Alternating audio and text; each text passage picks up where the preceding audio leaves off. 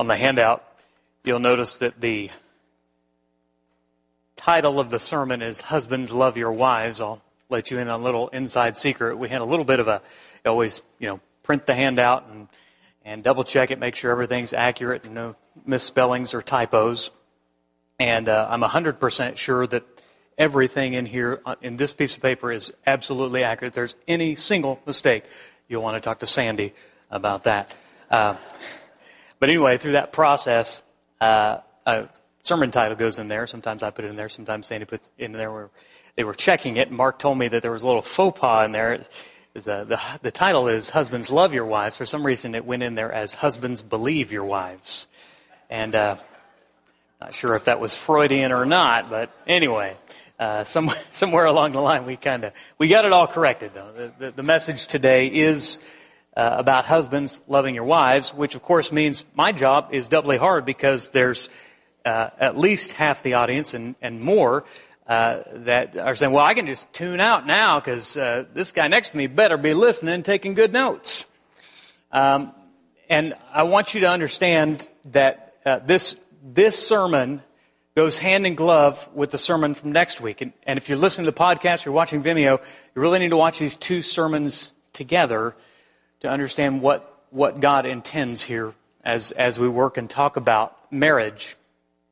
There's a story, it's probably one you've heard many times, about a reporter who was interviewing a, a married couple. Uh, they had, were celebrating their 65th wedding anniversary. And the reporter says, How is it uh, that you are able to do this? How are you able to manage to stay together for 65 years. And, and the wife responded, Well, we were born in a time when if something was broken, uh, that you fixed it instead of just throwing it away.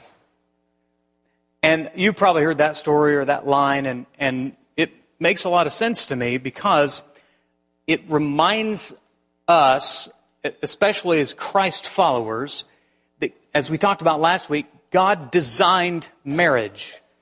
And marriage is not easy because you've got two imperfect people in covenant together as one.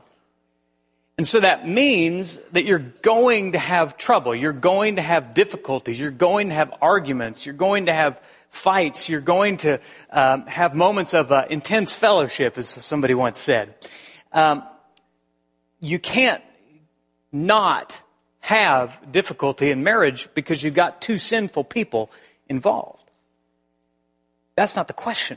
The question is, will you invest? Will you lean into it? Will you push, not being pushy, but push and fight for your marriage? Uh, there's a song that I love. Almost brings me to tears every time I hear it.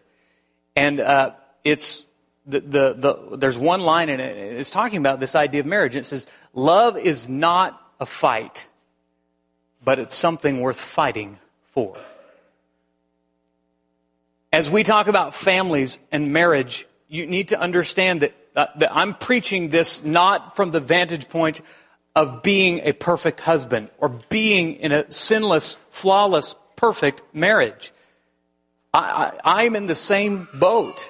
We have this, we have to work through it together. And so if we'll take this attitude of the, the couple and say, you know what? There are going to be hard times. There are going to be difficulties. There's going to be struggles. But we work on it. We work through it. We don't just give in and give up and throw it away. So as we think about this series, Faithful Families, I want you to understand something that I, I intended to get to last week, but I, I think it fits here just as, as well. Marriage, though it has two imperfect people, tells a perfect story. And it's not your love story, it's God's story. See, there's a, a gospel centered idea in marriage. If you, if you don't understand exactly what I mean, let's let the word interpret the preacher. Okay? Ephesians chapter 5 is where you want to turn. Ephesians chapter 5 is where we're going to be mostly today. Ephesians chapter 5 is page 1254.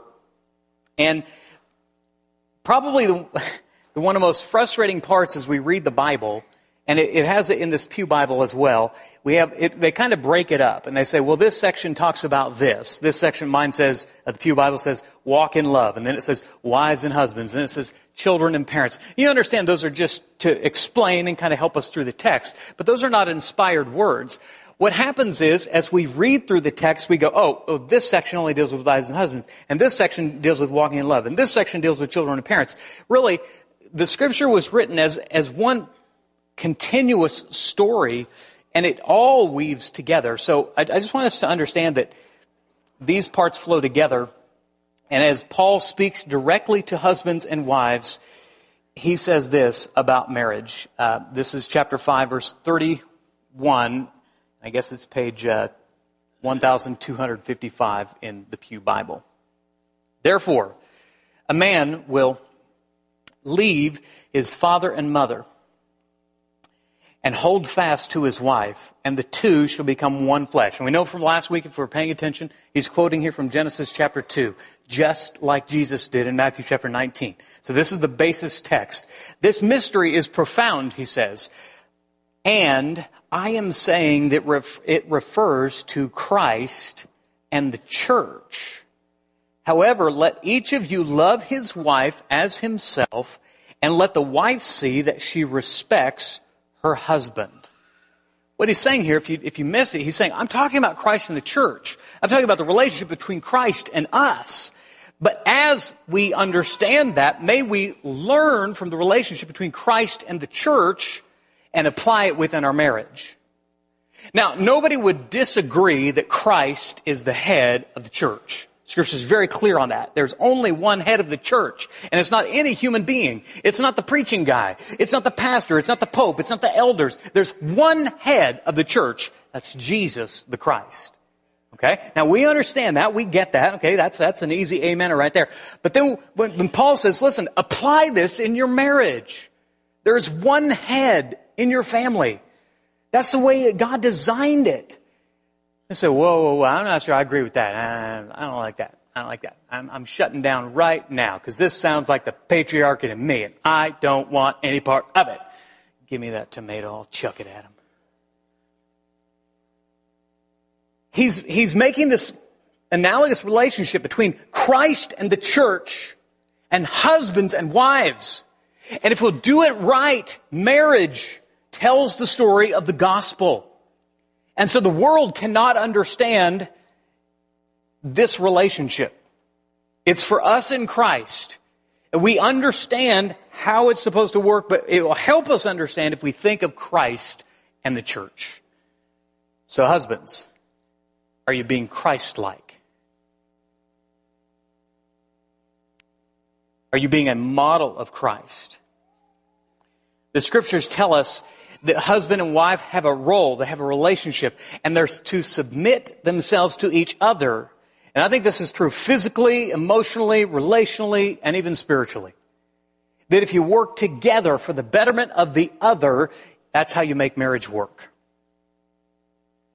You say, how do you know that? Back up just a few verses. Go back one page on the Pew Bible if you're following along. Now, this is, this is the part I was talking about earlier. It's before the part where it technically says wives and husbands, but I think it absolutely applies. Look at verse 21. Why do we submit ourselves one to another? And we live in a world talking about my rights, and I want justice, and I want what's fair, and it's what about me? And if you're a Christian, you gave up all that. I mean, that got, that got buried with all of your sins any right to your rights. Paul says, look at this, verse 21, submit to one another out of reverence for Christ. Sometimes I, I make this sort of tongue-in-cheek joke I'll tell you about. You know, they've got this event coming up, or sign up for this, or do that, or, you know, I'll challenge you to do something, and I'll say, well, you know, you only have to do it if you love Jesus. And you understand that's just a, a, joke. I'm, I'm just using the preacher strong arm technique. But Paul does this. He says, listen, if you love Jesus as a husband, you love your wife. If you love Jesus as a wife, you submit to or you respect your husband as Christ does, as the church does Christ. You say, that's hard. Yeah. Yeah, that's the point. Why bother? Because that's what Jesus did for us. So husbands, this morning we're going to start with you. If you're listening to the podcast, you're watching online, remember we got to, we got to link this week's sermon and next week's sermon as we work through this together. Let's learn how to do this in practical ways and speak this morning to our husbands. We're in verse 25 of Ephesians chapter 5. Paul says this. Now, husbands, love your wife. Love your wives as Christ. And I, if, if you just mentally underline or in your Bible underline, because that's the key point. As Christ. As Christ love, I'm sorry, uh, as Christ loved the church and gave himself up for her, so that he might sanctify her, having her cleansed by the washing of the water with the word, so that he might present the church to himself in splendor, without spot or wrinkle or any such thing, that she might be holy and without blemish. When I say, husbands, love your wives, you say, well, that, yeah, obviously I love my wife. I wouldn't be married to her if I didn't love her. Well, okay. We understand when we're talking about love, we're talking about the biblical idea of love. Most people, when they talk about love in our world, are talking about what I call chicken love. You may know or have heard rumor that I have an affinity for the chicken. I enjoy eating chicken at a certain chicken restaurant. Many people have tried to convert me and tried to, you know, talk me out of it and all of that. And they say, man, you sure do love chicken. But I really don't. You say, how can you not love chicken? You are there all the time. Yeah, I mean, they, they should hire you. I mean, you're, you're marketing for them all the time. You, you've gotta love chicken. No, I, I don't love chicken. Not at all. Not in the slightest. If I love chicken, if I really love chicken, I wouldn't kill it and rip its feathers off and boil it and pay somebody to cut it into pieces and deep fry it. See, I don't love chicken. When I'm enjoying chicken nuggets, I love myself. I just went really deep with chicken right there. But don't miss my point. There's a lot of people who say they love something. What they really mean is not that they love that thing or that one. What they really mean is I love that thing, what it can do for me, or what he or she can do for me, or how he or she can gratify me. That is what they're saying is not that they love the object of that love, but really that they love themselves. When we talk about that, we're talking about the wrong kind of love. Okay? In scripture, husbands and wives are to love each other in that agape sort of way. It is that selfless not selfish kind of love. And that's different. You love chicken or you love yourself? We have to understand when we're talking about loving your wife, which is the first point, we're talking about not loving yourself. We're talking about loving her enough, well, just as Paul says, as Christ loved the church. Well, how did Christ love the church? I'm glad that you asked turn to Acts chapter 20, verse 28. You probably remember this from the sermon series on shepherds. You probably have that whole sermon series memorized and you know exactly what that verse says. But just in case you don't, Acts chapter 20, verse 28.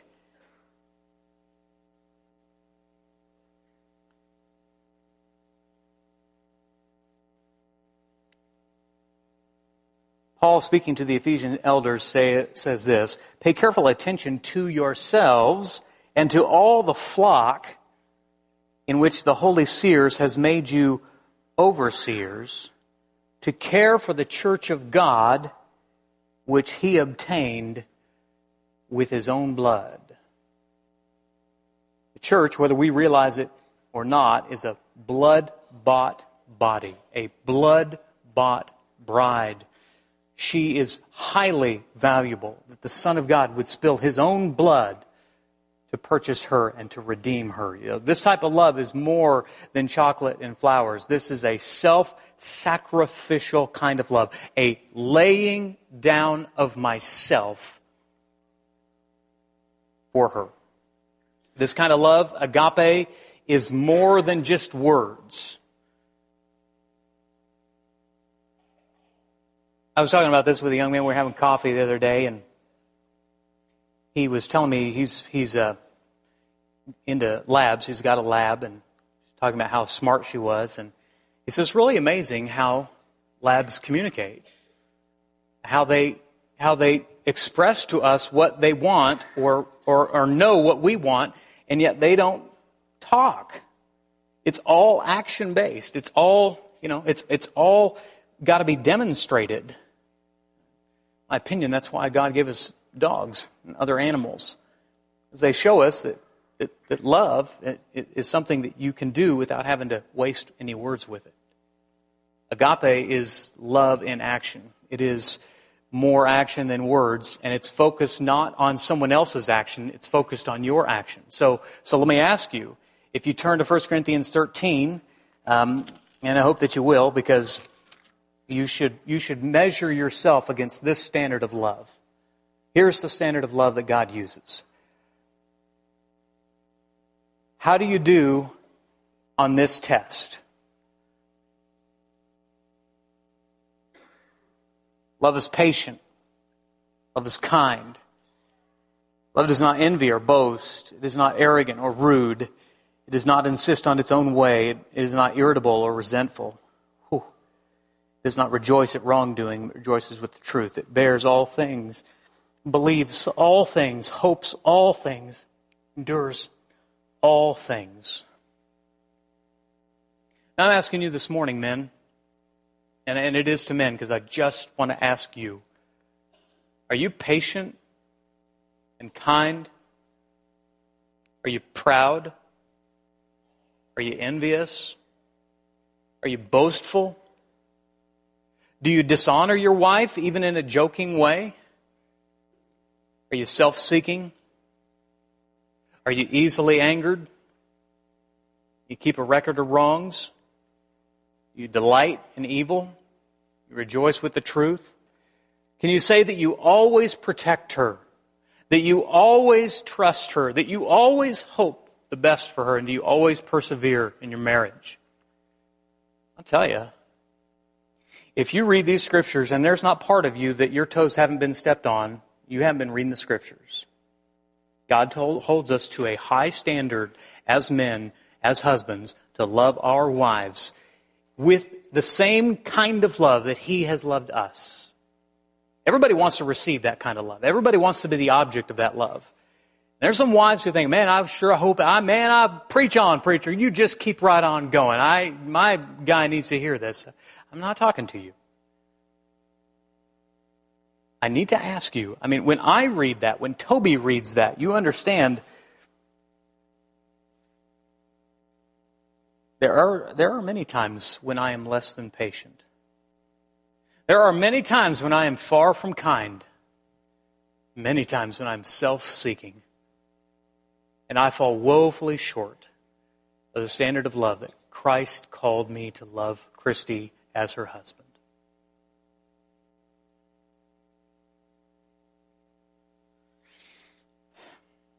I'm still learning 20 years into it. It was Thursday evening. I was up here working late trying to get some stuff done. And Grace had gymnastics. And so we were texting back and forth. And I said, Can you handle, you know, taking Grace to gymnastics? And Tyler was at a, a uh, doing something else at the school. I think it was a basketball game. And and I got, got to go in later, and I said, Hey, is there any way you can pick Tyler up from that as well? She's like, Sure. She did that. And then there came the day when I had dropped the kids off at school. I had come home, and she was doing something else. And she sent me a text Hey, can you go back to the school, pick the kids up? I'm not going to be able to make it. My very sensitive reply via text was, uh, well, that was poor planning. I told you, I'll do this perfectly. Now, I didn't really think of it in the moment as real insensitive, right? I didn't really think of it in the moment. I just meant, like, I'm be fine. I just want to, I just didn't want to make two trips. I'm, I'm digging myself a hole here. It's just not going to work.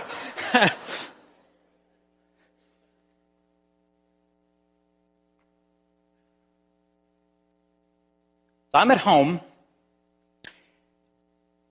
and I hear the garage door open, and the door open, and the door shut. And I look over as she's coming in to see if I need to help her with the groceries that she's bringing in. And I can tell she doesn't need or want my help. She's glaring at me, and she gives me this look.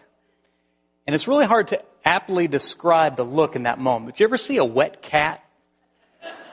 Just just from here down. And she said, with all the patience and love in the world, yesterday, when you needed me, I stepped right in and did that. And today, when I needed you, you did not return in kind. Your response to me was, that was poor planning. I tell that story just to say, just to, just to help you know that even though I step up here every week, you need to know even the preacher does not do it perfectly. That's why we need to come back again and again and again to the standard of God's Word. Husbands, what do you need to work on? Now, wives, I don't want you making a list, okay?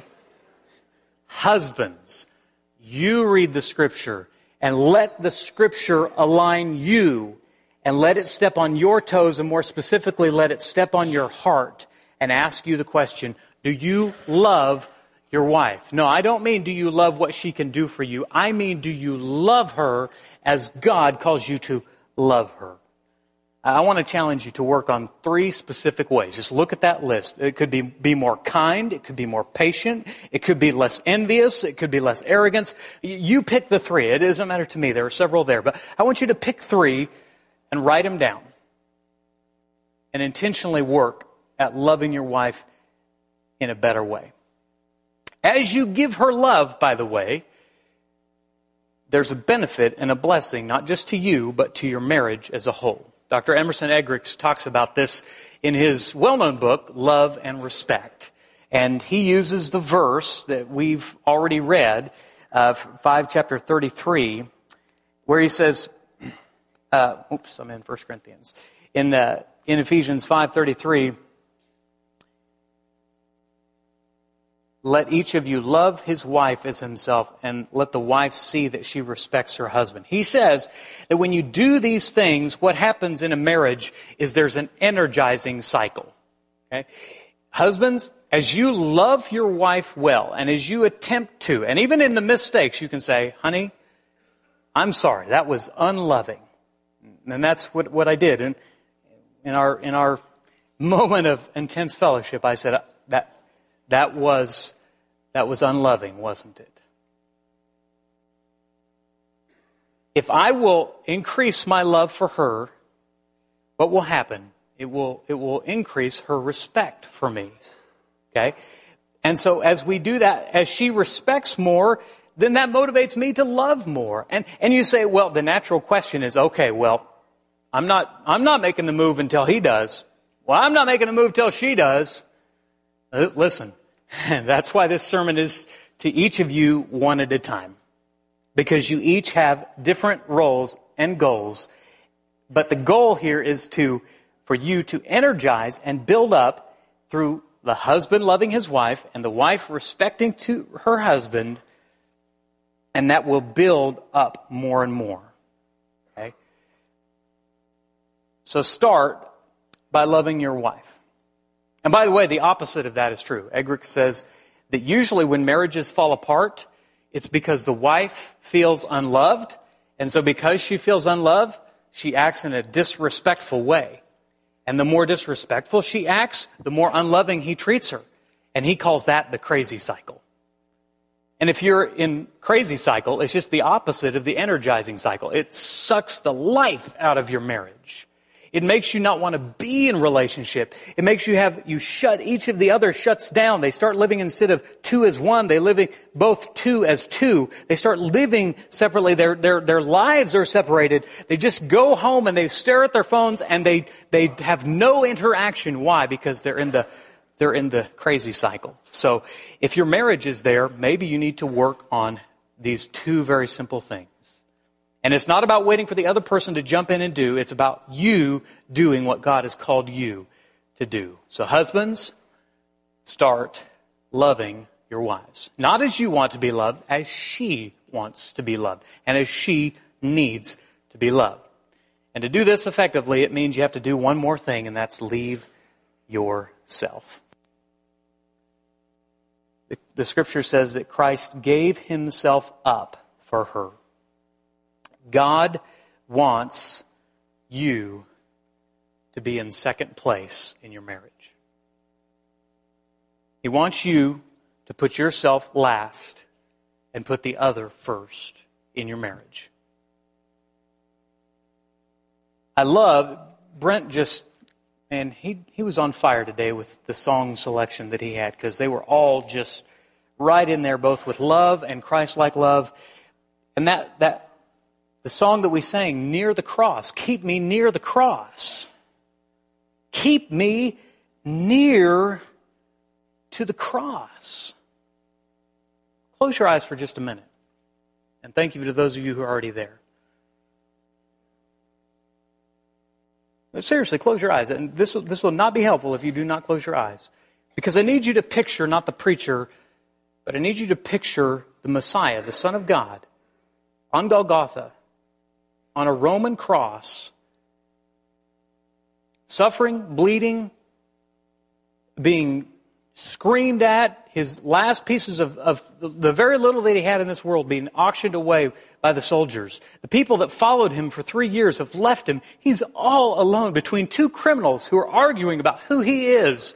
He has no breath left in his lungs, and, and the little breath that he has, he says, Father, forgive them, for they know not what they do. Father, why have you forsaken me? My God, my God, why have you forsaken me? All of that, open your eyes, all of that he did for you. He laid down himself. If we would keep ourselves and our role as husbands, and next week we'll talk about our role as wives, if we would keep our role in that perspective of the cross, listen to what Jesus said. And, and they didn't know what he was talking about, but he certainly did. John 15, 12 and following. John 15, this is page 1157. This is my commandment that you love one another as I have loved you. Greater love has no one than this, than that he laid down his life for his friends. Jesus loved you enough to lay down his life physically, but even more than that, spiritually. He laid down his life. He emptied himself for you. Now, in marriage, this is what it comes to, guys. God, Christ, calls us to lay down our lives for our wives. And, and this, this takes hold in so many practical ways. sometimes on Sunday morning you'll see men come up, and, they'll, and, and particularly when the weather's bad, it's snowy and icy, and they'll drive up, and they'll let the, the wife and the children out first, and let them get out where it's covered and dry and the salt's down, and, and they get to go inside first, and the, the gentleman of the husband goes out and he parks the car, and he, he traipses back in, trying not to fall, and he does that because he's a gentleman. But part of basic part of being a gentleman is this: laying down your life for another. Um, when you're walking on the sidewalk, which side do gentlemen stand on? You know? Yeah, side closest to the street. That's just what gentlemen do. Why? Well, God forbid, you know, a car comes down the road, somebody's not paying attention or something and veers off. Closest to the to the to the uh, road allows that man in that moment to potentially push his wife out of danger and take the blow himself. There's a story this week of a crossing guard who did that for some small children. And the son, he was an older man, I think his 80s. And he said, There was no doubt in my mind that if anyone would lay down his life for those children, it would be my father. That's what a gentleman does. Now, we can think of that in the heroic way. The elders talked this morning about what happens in, God forbid, a, a terrible situation. And, and they said, you know, basically, get down, take cover, and, and stay out of the way. And God forbid if that ever happened, I know there'd be a lot of men who'd be pushing their wives and their children down and laying on top of them because that's what gentlemen do. It's carrying in the crock pot, it's holding the diaper bags, it's picking up kids from class, it's taking the baby out when they're crying, it's running the vacuum at home, it's doing the dishes. It's, it's laying down your life. You see, it doesn't have to be a big dramatic gesture. Often it's the small things. Second is, think about it this way. How did you convince your wife to love you? Last night, the children and I were, uh, well, the, the family, the, the children were asking me if they could get out some of the picture boxes from the storage room. I said, yeah, sure. So they pull out these tubs and they've got pictures from the ancient years. Um, the years beginning with one. Those are the ancient years. Um, they're looking through all these pictures. Wow, look at that. Oh man, what were you thinking wearing that? Oh my goodness. And they're looking at all these pictures and they're in the, in the package of things was a picture of very young Toby. And my thought was, man, how did that guy convince that girl to marry him? Well, persistence beats resistance is the only thing I can say. It was a process.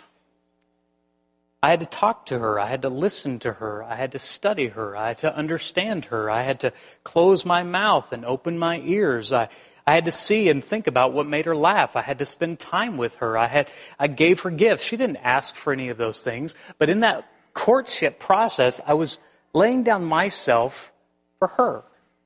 That's not a bad thing. That's, that's how God designed it.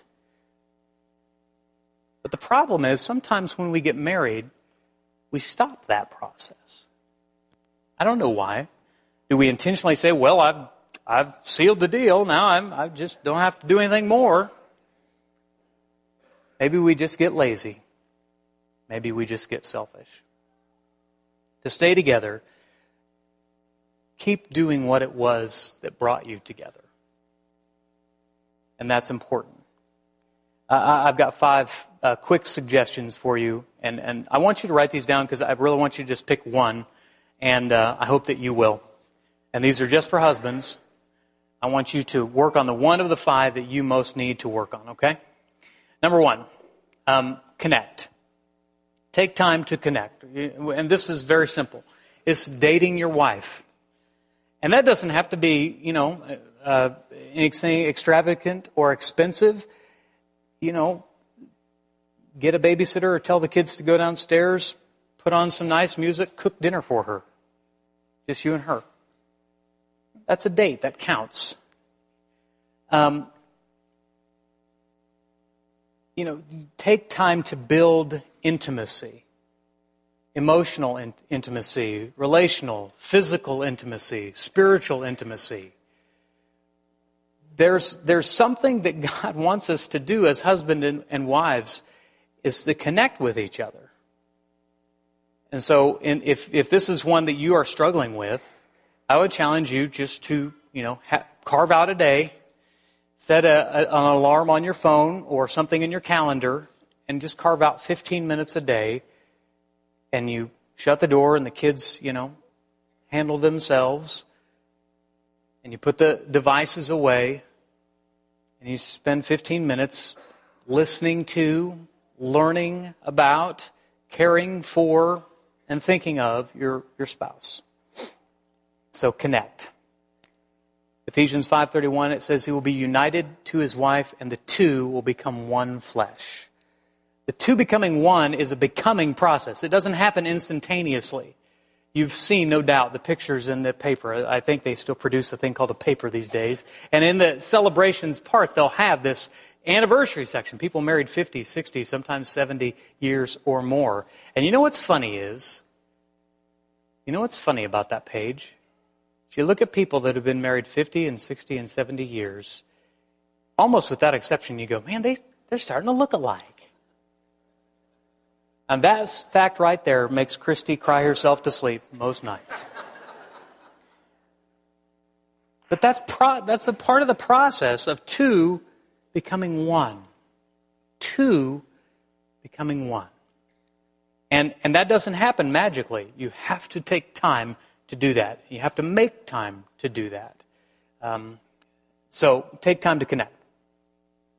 Secondly, listen. James 1:19 says, each of you should be quick to hear, slow to speak, and slow to anger. Um, this is something that really, especially for men, can be challenging because men and women listen. This is going to surprise you. This is the result of deep hours of study, but men and women are different.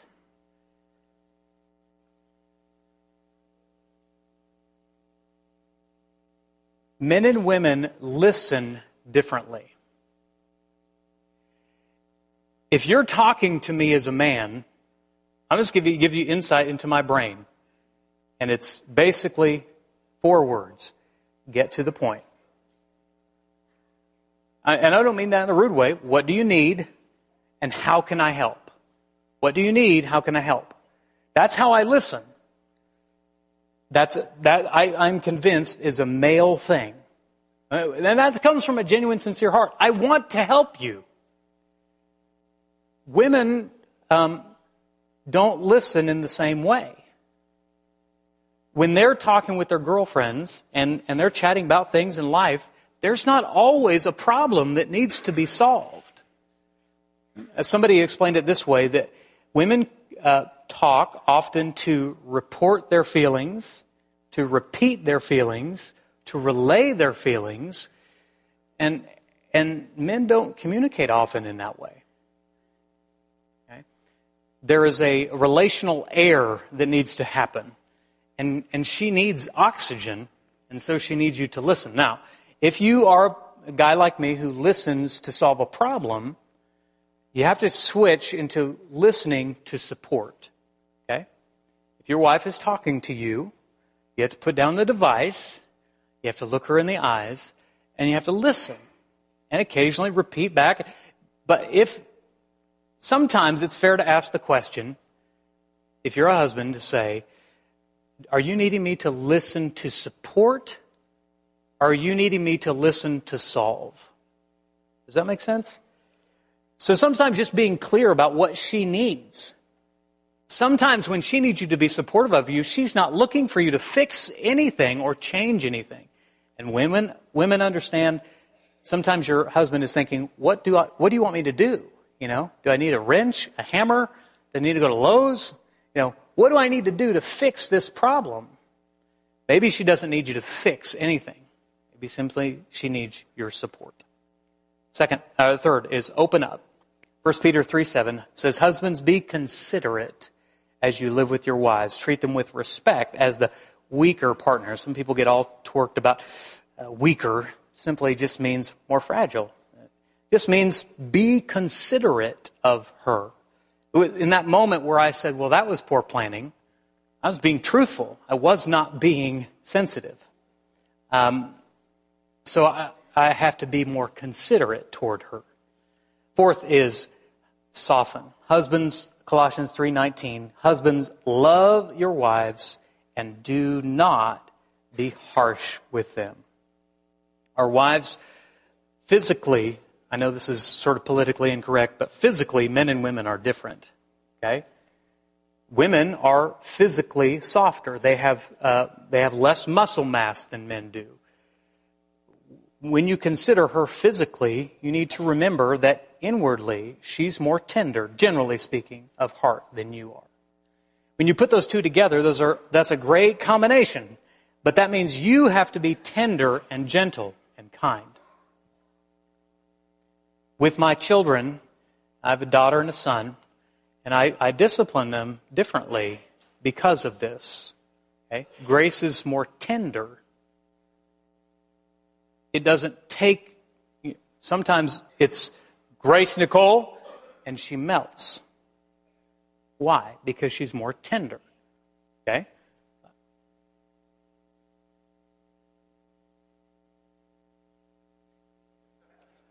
So soften yourself, okay, is all I'm saying. Just soften yourself and you saw me working through a process there, didn't you?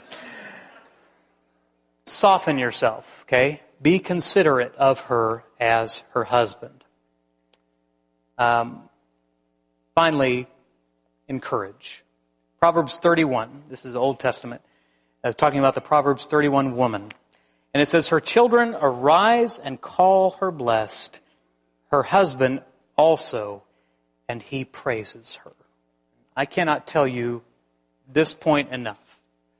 Our wives continually feel like they do not measure. Especially in the age of the internet and social media, young moms, young wives, older wives feel like they do not measure up, that they are not enough. You cannot underestimate the power of an encouraging word and an encouraging note, an encouraging smile and prayer. Uh, she needs that. I mean, we all need that. I, I understand that. But women in today's world continually feel like they do not measure up. And if you don't tell her that she more than measures up, that she's the best thing that's ever happened to you since Chick fil A, and that's my line, you can't use it. She needs to hear that and know that. Yes, some men approach it with, I already told you I loved you 50 years ago. If I change my mind, I'll let you know. That doesn't work. You got to remind her often. We need all need that encouragement. And finally, what, what as we close, you know, the, the whole purpose of Jesus loving us was to help make us holy. Only the Savior can save her. You can't save her. You have to lead her to Jesus, and you have to be Christ like in your love toward her and for her. So lead her to Jesus. I was having a conversation with my son. We were talking about marriage. I think it was stemmed off the opening, going through the old pictures. And I said, you know, son, basically, whatever the future holds, if you do get married, marry someone who helps you get to heaven. And that's true in husband, uh, in, a, in Tyler marrying his wife someday, and for Grace marrying her husband someday. The goal of it is holiness and sanctification. And if we'll each be as Christ like as possible in our love and respect and submission toward each other, we'll get the gospel. All right. Please be here again next week. And if you're joining us online, skip ahead to the next sermon.